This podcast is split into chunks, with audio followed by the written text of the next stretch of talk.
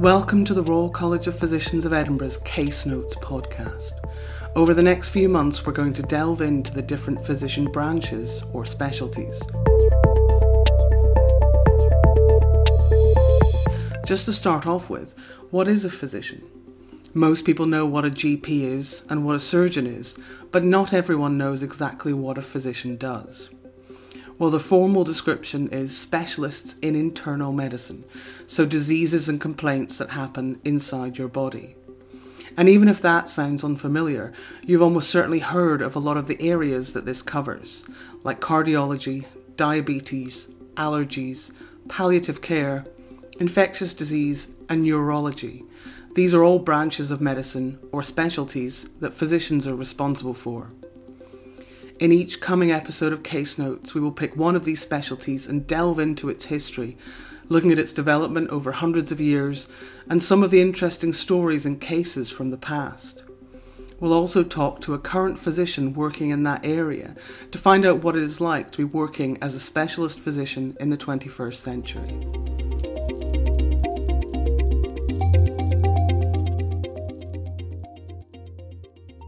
In this episode of our Case Notes podcast, we're going to talk about genitourinary medicine. We will start by looking at the history of genitourinary medicine. We're then going to talk to Professor Claudia Estcourt and Dr. Andrew Winter, two current specialists working in the field. There's no historical case study at the end of this episode. Instead, we're going to spend a bit more time than usual with Claudia and Andy, really getting into their experiences as modern day specialists.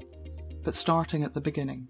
A lot of people have written a lot on the history of venereal infections. A lot less has been written on the history of urinary complaints, but in reality it was often very difficult for doctors in the past to tell the difference between the two. Bladder stones were a common problem in the 17th and 18th centuries, and while technically the treatment for this was surgical, many patients were afraid of surgical procedures in a time before anaesthetics and good hygiene standards. Fear of surgical cutting to remove stones, a procedure also known as lithotomy, was not uncommon amongst patients. Daniel Defoe, writing in 1725, described the experience of undergoing this procedure as being, quote, torn and mangled by the merciless surgeons, cut open alive and bound hand and foot. The very apparatus is enough to chill the blood. Patients would often go to a physician, hoping that medicine would cure them instead of having to undergo surgery but while bladder stones were usually relatively easy to diagnose, in most cases neatly identifying and ordering diseases into either urinary or venereal was not simple. Leukorrhea, a non-venereal disease, and gonorrhea had exactly the same symptom, in both conditions being a whitish discharge. Determining which of these conditions a patient was suffering from could be based on whether they were, according to one 18th century doctor,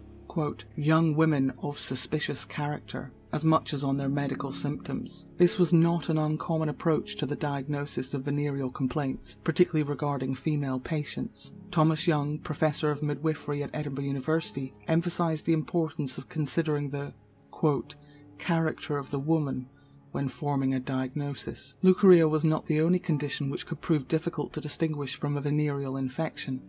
Various skin diseases could look a lot like syphilis. Smallpox also could manifest in a very similar way. Syphilis was often known as the Great Pox, and this was to distinguish it from smallpox, the similarity in their names showing how easily they could be confused. And the list doesn't stop there. Rheumatism, tuberculosis, ulcers, gout, all of these were at one time or another confused with venereal diseases. Even identifying what was meant by the broad category of venereal disease is complex. Where the term venereal was applied in the 18th century, it was often used to describe a range of genitourinary and skin complaints, not all of which were the result of sexual activity. This is exemplified in the case of Sibbens, a skin complaint common in Scotland in the 18th century. A Dumfries surgeon, James Hill, argued that this disease was not necessarily transmitted by sexual contact, but rather often passed between members of a family who shared a bed or cutlery but because he believed the original first case of the condition had been transmitted sexually, it should be identified as a venereal condition. So, according to this definition, the category of venereal disease could include diseases which were not transmitted primarily through sexual contact. Wrapped up, of course, in any discussion about genitourinary disease is the underlying morality and shame. Euphemistic language was often used, particularly when the patient was a wealthy paying client.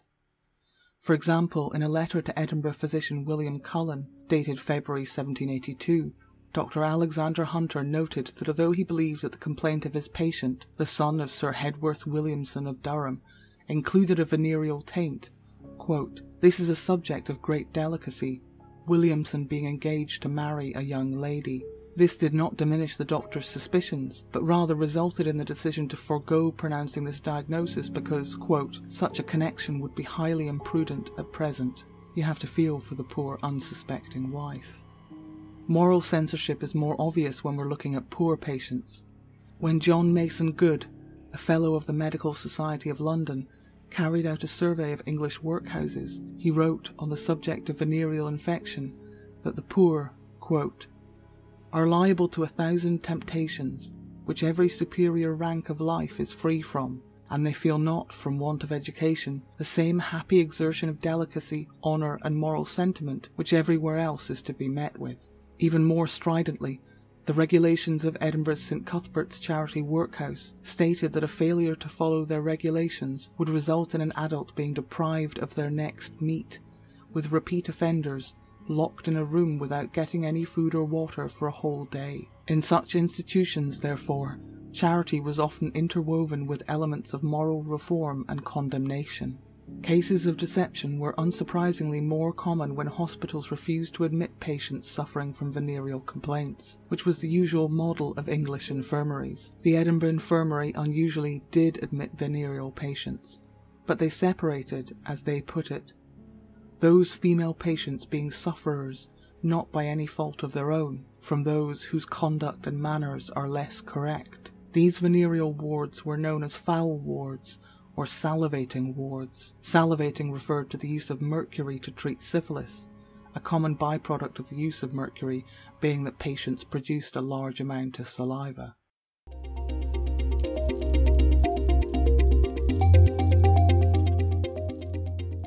So, thank you. So, joining us today, we have Professor Claudia Estcourt and Dr. Andrew Winter, and we are looking at genitourinary conditions, and they are specialists in the field. So, I just wanted to start off by each of you just introducing yourself, telling us a little bit about you. Claudia, could you start?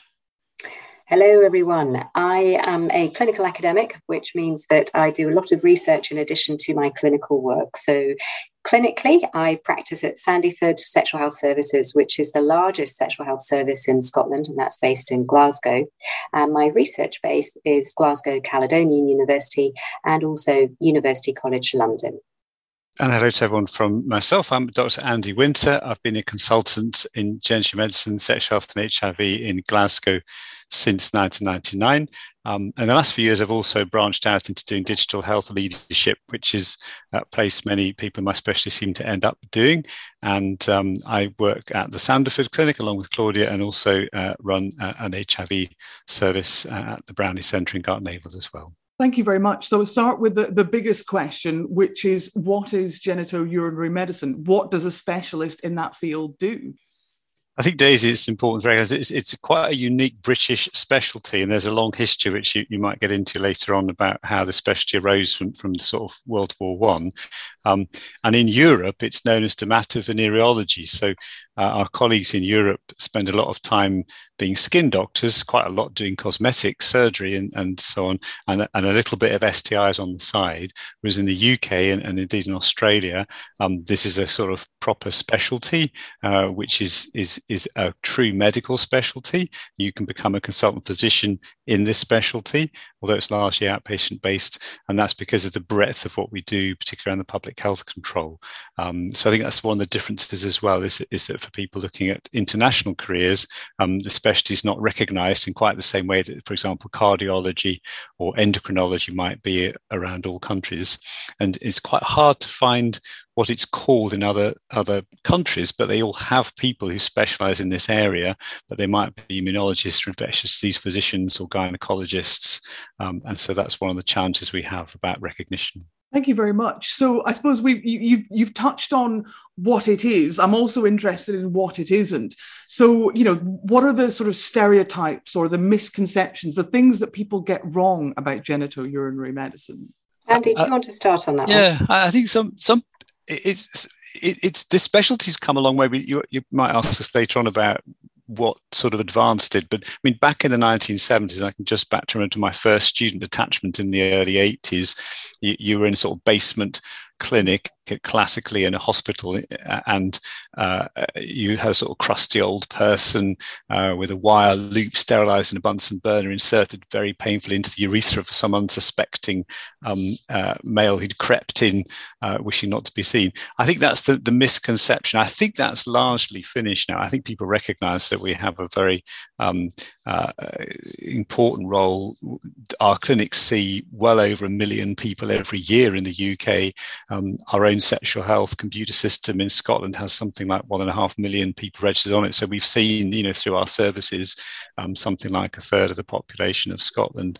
Um, so we're actually really very busy. We have a, a, a very high footfall and uh, contacts, um, and uh, we have a, a, very wide breadth of patients um, of both genders and, and ages um, as well. So it's not just all about young people. It's not just all about men who have sex with men. Yeah, I think I'd add to that. It's a really fun, vibrant, and diverse specialty, and that's reflected in the staff as well as in the people who use our services. And I think we are very pro change.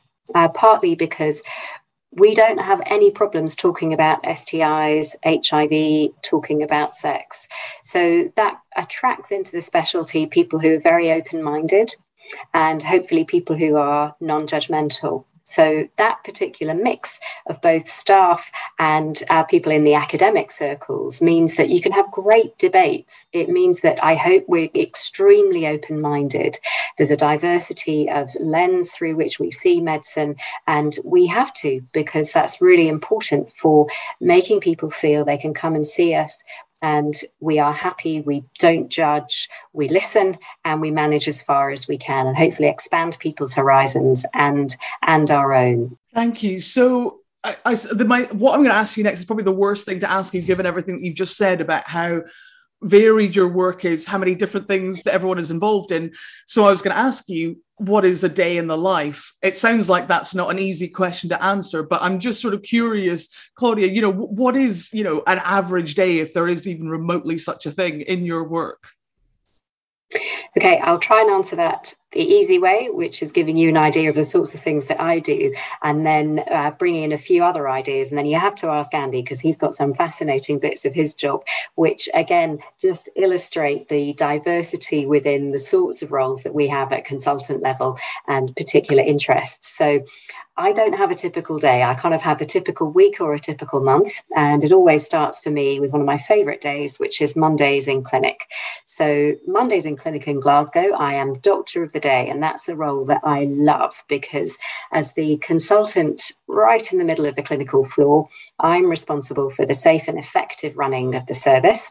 So I will be answering people's questions, popping in, examining patients when staff, not just doctors, but across the multidisciplinary team have questions, taking every opportunity to teach them. Many people have skills they need to acquire I may have quite an in depth talk with an individual patient because we um, are a very multidisciplinary specialty and it can be very difficult to know um, exactly why a person is attending because sometimes people don't realize that they can come straight to our service. They don't have to be referred by a GP.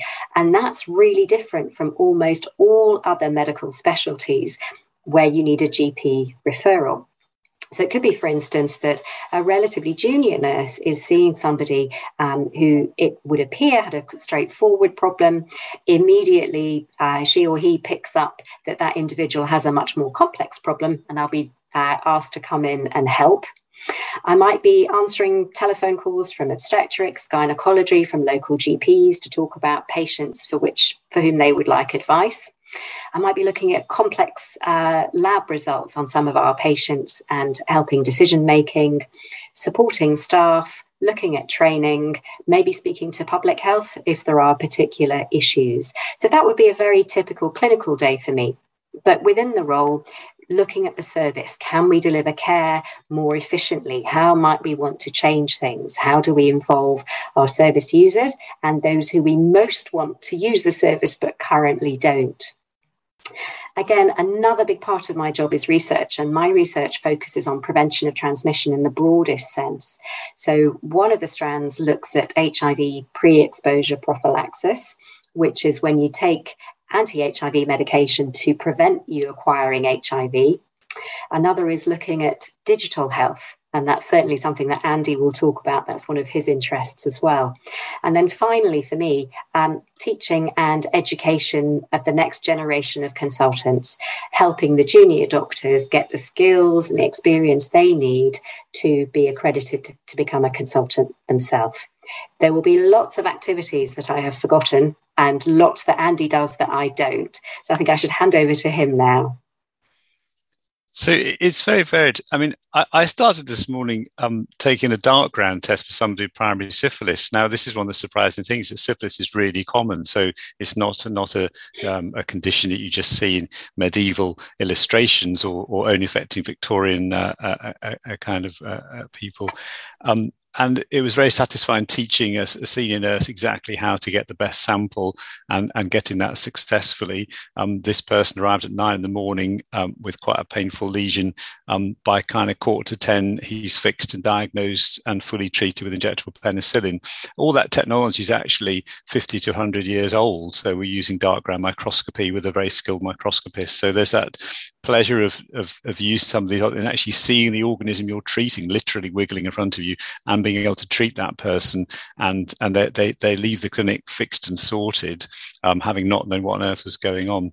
Um, but then in between that i'm trying to sort out getting someone who's moved to glasgow with hiv infection with other problems uh, kind of a proper clinical pathway and finding a space and place and reassuring him that treatment was free and we can sort things out while also batting discussions with the labs about why they're turnaround time has lapsed a bit. Um, because we're facing pressures in our service with COVID having taken resource, um, but we still have people with acute STIs um, coming in, like the person uh, I saw with syphilis, and we need the diagnostic test to turn around as quickly as possible. So that attention to service quality and detail, and then in the in the afternoon, we're working on protocol revisions around the, the, the various conditions that we've got, which are being launched next week um, and making sure that the service is, has got all the right quality standards and, and importantly they're in place and, and always looking for the loose ends and the, the flaws and the holes in the system through which people can fall. So there's a huge amount of our work to just make sure the whole system is running and ticking and that's where the digital stuff comes in because we rely a huge amount on the safety nets and making sure that they all are in place. Because it's so busy and we do so much testing um, most of the tests we do are completely clear but we have to have really efficient systems to pick up positive results, make sure people with conditions are, are managed and treated correctly. Thank you very much. Um, so I, I, this is again a, a, possibly a slightly tricky question, and I think you, you've both touched on examples already. You know, Andy, you've mentioned syphilis, but um, are there any particular cases or particular diseases that you found I say interesting, but perhaps challenging or unusual that could kind of give people a bit of a feel of the sorts of work that you do. Obviously, without breaching data protection by giving any patient names or anything like that. Probably people like Claudia in my age, it, it, they were those really challenging cases. We just won't forget the 1990s. Um, I still actually see the patients I looked after then and, and the composes. And I mean, that's the challenge. I think that sort of stays with you for all those people that lived through that mm. era. It's, it's still very present actually in the work you do, even though you're thankful for the advances that have had. Um, I would probably talk about another one. Um, we did quite a lot of outreach education in our clinic. We, we, made a program called Sex, Warts and All in 2001, I think it was. And I think I did the world's first televised proctoscopy. So uh, and it was amazing to have somebody, I think it illustrates especially, we had a patient who, uh, I won't name him, but he, he was willing to ha- be filmed on national TV with me demonstrating the kind of things that happen when you go through clinic to try and destigmatize what happens when you go to a clinic. And we had a camera crew and lights and all the usual stuff. Um, and this was amazing because it, this helped really show people what happened in our clinics and, and, and what went on. Um, and all that was fine until I was staying with some cousins down in London and you know, a couple of years later and late night TV's on and there, there, there I am on the telly popping this um, proctoscope into somebody's uh, rear end. But um, I think the fact that someone would agree to do that and we had that relationship and trust and it, was something that, that this person valued sufficiently to try and show others what was needed and to break down the stigma, which back then was still, you know, talking about 20 years ago now, still was a difficult. We still had specialist services for men, sex with men, still a lot of concerns. And I think that that stuck with me very much that, that, that, that there was that willingness from the grassroots to be able to help others use the service that they had found helpful, um, sufficient to having essentially, you know, themselves being filmed in quite awkward positions on the telly. Thank you. That's very fascinating and, and and very brave, I think, for that person to put themselves in that in that position. So, um, Claudia, you know, are there any particular standout sort of moments in terms of patients or, or, or diseases that you can think of from your career? Uh, I think I'm going to agree with Andy, and I think doctors of our generation in the field were our practice, our beliefs were so influenced by those early days of HIV, and patients taught us, and we worked with people, and the medicine was very, very complex, and it was emotionally hugely draining. But there was a feeling which has continued with some people from the community of people living with HIV of we are doing this together this community plus the medics uh, in the widest sense. And I think that's hugely important and genuinely is something at our core. And I feel that that, and like Andy, I have now flashing in front of my eyes memories of people, many of whom did very well, many of whom lived just just too soon, too early before the drugs came in and didn't survive. So I think on people in the specialty of our generation, that's huge. And that has really shown us what a privileged job we have. I think medicine is the most privileged job in the world. People tell us incredibly uh, private information. They trust us with very private information and not just in what now for some would be historic times, but today no, and I, I think that those challenges also make it sort of particularly fascinating as a as a specialty as well. Um, so, Andy, you've you've touched on a little bit about how these sort of future changes might impact, you know, the, the next generation of, of, specialists specialists in the field. Is there anything else that either of you would recommend if people are considering this specialty? You know, is there is there a particular approach they should take at school or at university, subjects they should study, you know, things they should read for more information? There's there's a few things, aren't there? You, you have to be inquisitive about human life I mean, you you'll never get bored sitting in the clinic listening to stories. Um, but if you if if you're not inquisitive about kind of why people do the things they do and understand the breadth and getting that kind of life experience um, uh, is, is, important. Um, you're going to need a grounding in some of the basic science microbiology. So you, will need more than a passing understanding of whole genome sequencing and typing, and th- these kind of things are likely to be quite a, a, an issue coming forward. And then you will need that general medicine view. So if we're continuing to look after people with HIV, I have people with HIV in their 70s and even 80s now. So you have to be pretty across the kind of how primary care works, how um, how health systems work and you're often helping people navigate quite a complex health and care system many of the people who look after uh, haven't navigated that very well or lack some of the skills to do so successfully. So you've got to be a really good advocate for them and help them find ways. It's definitely a problem solver. So we're really looking for inquisitive problem solvers who know quite a lot about microbiology and really good at listening to people and make cogent, sensible plans um, and are able to do that in outpatient settings very quickly, but also happy to go after people for 25 years who have a long-term condition. So that's the kind of challenge that's attractive to you, then there's a big community waiting for you. Um, so I'm going to ask you a final question now. It's the question which we cannot avoid when making a podcast in as it is January 2022, which is COVID. Um, so I'm interested to know for your specialty, how has it impacted your work, but also how has it impacted your specialty more generally, do you think? We've looked at this across Europe. Actually, there's been a lot of concern about the lack of access to services. So we in our own area, we've kind of kept things running. We kept the lights on. We had to radically reduce the footfall. We had to close walk in clinics because it wasn't really safe to have. I mean, there was um, not that long ago, we had, I think, counted 110 people in the waiting room at 10 to 9 waiting to be seen. So we've had to stop those kind of clinics. Um, we've aggressively pushed sort of digital first, but as Claudia will mention, I'm sure that the inequalities then comes to the fore. So we've reduced the number of people we're testing for conditions like HIV. So we're very worried that we're missing conditions that otherwise would not have been picked up. And that's been the case right across Europe. Um, some countries have recovered better than others in terms of keeping that service going. We've had challenges over laboratory capacity uh, because people have been diverted into COVID.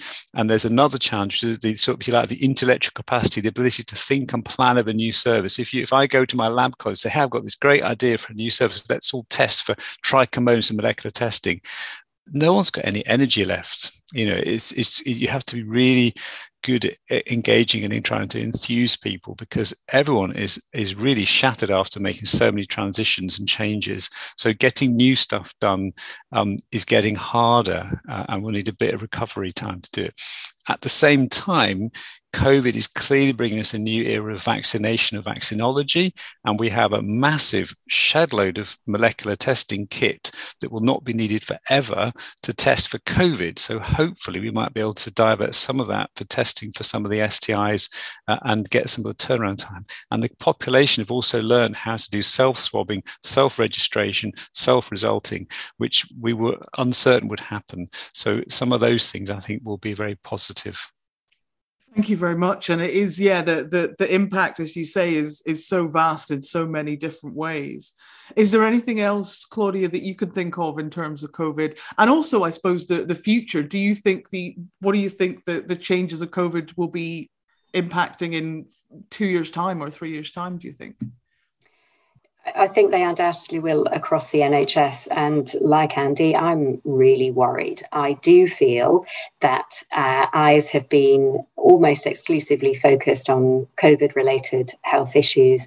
And I am delighted that there are certainly sounds that we need to refocus because COVID is not the only virus in town. I think as well, it's been very easy for people to assume that uh, people just shouldn't be having sex. There are just there's too much important stuff going on. Now we know from behavioural surveys that for most people, sexual activity did drop, and I think actually that itself is going to have implications. I really worry about young people. I worry about them because of COVID, because of the impacts that their stasis of life for two years has had, um, to say nothing of the more significant impacts to do with their education. And for young people, sex is tremendously important. It's part of life. Those are the years when people get, they have their sexual debut. That's a lovely term we have in our specialty. Uh, they start their, their sexual careers. That's another one for you. And that's a tremendously important part of growing up. I worry that that's been very fragmented for some people, and I worry that isolation has been hard. Sexual health is so linked to good mental health. So I think um, that for us as a specialty is, is in- incredibly important uh, to recognize and also to perhaps project a little bit about what happens going forwards as well because many STIs are present without any symptoms. So we have to try very hard to entice people to come into our service or at least to access checkups. We've spent a huge number of years and we thought we were getting reasonable at that. And then suddenly we had to tell people to stop getting checkups because of COVID. So there's going to be really work to be done there as well. And I think, too, um, as we move forward, there will be fewer resources around. So we need to be getting smarter. We need to be doing more for less. And I think that will need to embrace the new technologies that we've talked about, but with a very close eye on whether that risks widening health inequalities such that the people who most need care are the ones least likely to access it. But with challenges also come opportunities.